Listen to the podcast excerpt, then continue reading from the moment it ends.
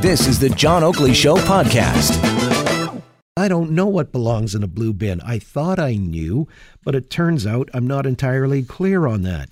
And there's a three part series on recycling. First part airs tonight on Global News, uh, TV, and radio at 6 o'clock.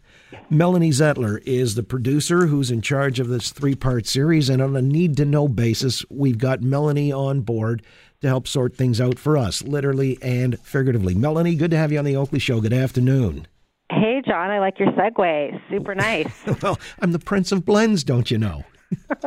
nice, but how are you blending your uh, your garbage and your recycling? How there you, you go. You got the bug yourself. Uh, not very well is the answer because I got to be honest. Just in looking at a brief primer on this, uh, I'm putting stuff in that blue box that I don't think belongs there. You've got to set us straight here. A lot of people make uh, bad decisions when it comes to that, and you're here to clarify all that, aren't you, in your three part series? Well, you know, I, I was born and raised in Toronto. I love this city, um, and I care about the environment, but I am a consumer. I like to buy stuff. And as I have been buying stuff, um, you know, I've been sort of questioning some of the packaging um, that my purchases are coming in, and um, so it just sort of inspired me to uh, dig a little deeper into what can actually be recycled. Um, these products and these packages are constantly evolving, and so that you know is is presenting me with a lot of confusion. Um, uh, you know, for example, uh, I think a lot of people don't realize that these new stand-up pouches that you get your, you know, Tide detergent pods in, um, these stand-up pouches are, you know, are also commonly found in our freezers, and uh, they carry, um, uh, you know, blueberry frozen blueberries. And I had and, some and, this afternoon. You're right. Well, they feel plasticky and they look plasticky, right? Yeah. So, well, they're not recyclable, John. No. Oh, oh, no. Oh, hang on. I, I better run home right now. I got to. No. Why are That they not recyclable? They're plastic. I know they're not. They're they're multi resin plastics. So oh. you know my you know so my thing is you know at the municipal level, I just don't think it's going to happen. I think we need some big federal guns to uh, to change some of our packaging rules. Um, and you know, the other you know bug in my bonnet or bee in my bonnet is that black plastic that you know Swiss Chalet and so many other uh, takeout companies um, use, and you know it's not recyclable. And so I you know I asked the city, well, why why don't we just ban it? Um, because it just goes straight to landfill. Um, and you know, shockingly, and this is you know this is this will be part of the web story, but I you know in, in my research I've learned you know since we started making plastic in the 1950s, only nine percent of the plastic that we have created has been recycled, and we're talking about 83 million metric tons of virgin plastic that has been produced to date. It's a huge number, and to know that only nine percent uh, has been recycled is kind of depressing. Well, you know, I'm depressed when you mention Swiss Chalet with my double leg dinner, that black container, the black plastic. Again, I assumed is plastic. I put this all into a big, environmentally friendly garbage bag and then trundle it out to the recyclable bin. And it's wrong. And you know what? What? And you know what else is wrong? If you throw the bag with all of your recyclables that you've been sort of, you know, putting aside inside of your house, if you put the bag in, that's wrong. You they want you to open up the bag and and and toss it all in there loose. So that's another thing that you you've been doing wrong. Um, and let, let me ask you this, John: What do you do with your pizza boxes? Well, I thought I assumed they're cardboard and they Yeah. break. No. Well, Are you telling me they're not recyclable either? Do you want to know why? Okay. because as soon as the grease hits the cardboard, you t- show me a pizza box that doesn't have grease on it, pepperoni, delicious cheese and sauce, yummy, yummy, ooey goodness. well, it gets all over the bottom. And so, you know what you have to do? You have to cut the top off that doesn't have the grease. That part can go in the blue bin, but the greasy side has to go in the garbage. It goes into landfill. I think it's shocking. Well, it's certainly enlightening to me. I just never really had considered this before. I just thought, you know, some of this stuff gets sorted down at the sorting plant. Uh, and so you put it all in there, and I didn't realize. I thought putting it in one of these biodegradable garbage bags, the blue bag, uh, would actually be sufficient, but it's not. It's all got to be loose in that recyclable bin. And so, what is this considered contamination then if you've got a greasy pizza box? It is. And so contamination is the big thing. Um, it's the big buzzword for the city. Um, and uh, it's about 30% of uh, what we put into our blue bin is uh, is contaminated. And what are the three main culprits? Well, it's the food residue, um, food items, food waste that gets into our, our blue bin. People they call it wish cycling not recycling, but wish I wish I wish that this will this this clothing will be repurposed because it breaks my heart to put it in the garbage. So I'm going to put it in the blue bin, but that can actually cause contamination and problems at the um, at the big plant where all of our recycling ends up.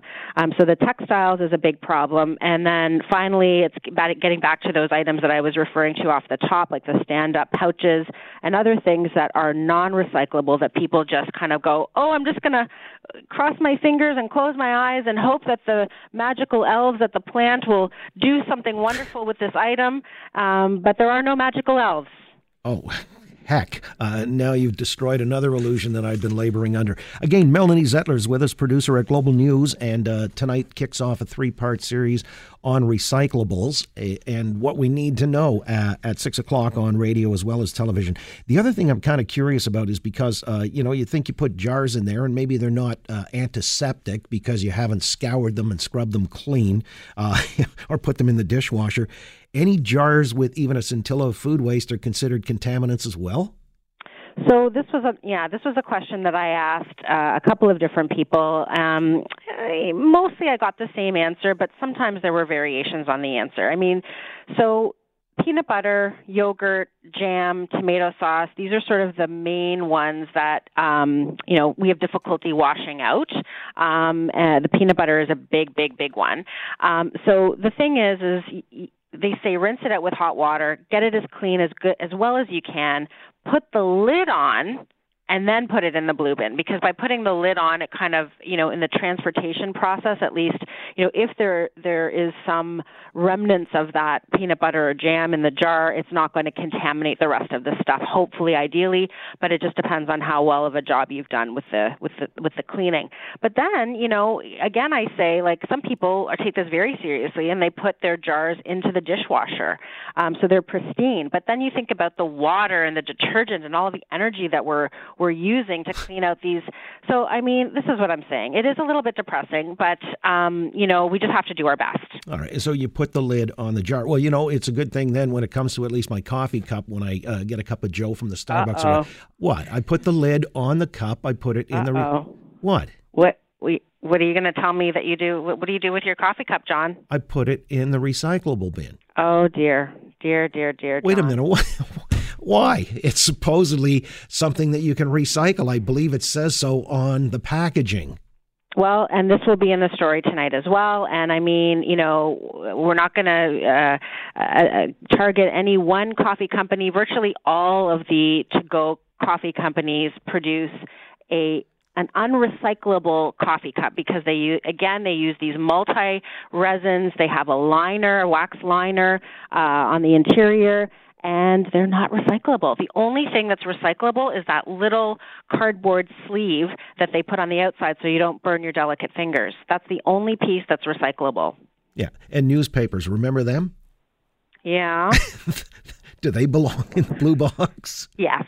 Oh, whew, be still my heart. Okay. You got one. Ding, ding, ding, ding. Yeah, there you go. Uh, as a matter of fact, that's why I subscribe. So uh, I might as well have the paper delivery guy put it right in directly into the blue box because I never read them anymore. It's all online. I know. So at the end of the day, though, uh, what's the takeaway, the consequences of all this? I'm guessing so many people. I mean, I thought I knew. Obviously, you've corrected me very publicly here. I haven't got a clue. And uh, if I'm emblematic of the broader swath of society, we're all getting it wrong, or a lot of us are getting it a lot wrong.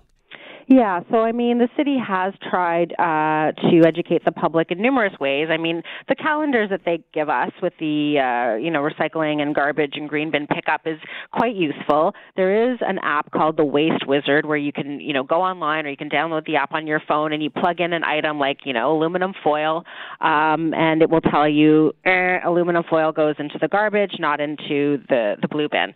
So I, I have used it. I do find it useful. It's not perfect. Um, but you know, I think for me the takeaway here is as all of these packaging products continue to evolve. I mean, I think that we have to um, put some pressure on some of these, uh, you know, big companies, and and simply tell them uh, that we really want them to come together to come up with come up with a coffee cup that you know is recyclable.